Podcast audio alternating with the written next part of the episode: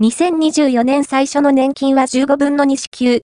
2年連続で、増額、年金額って今どれくらい ?2 月15日、木は、2024年最初の年金支給日です。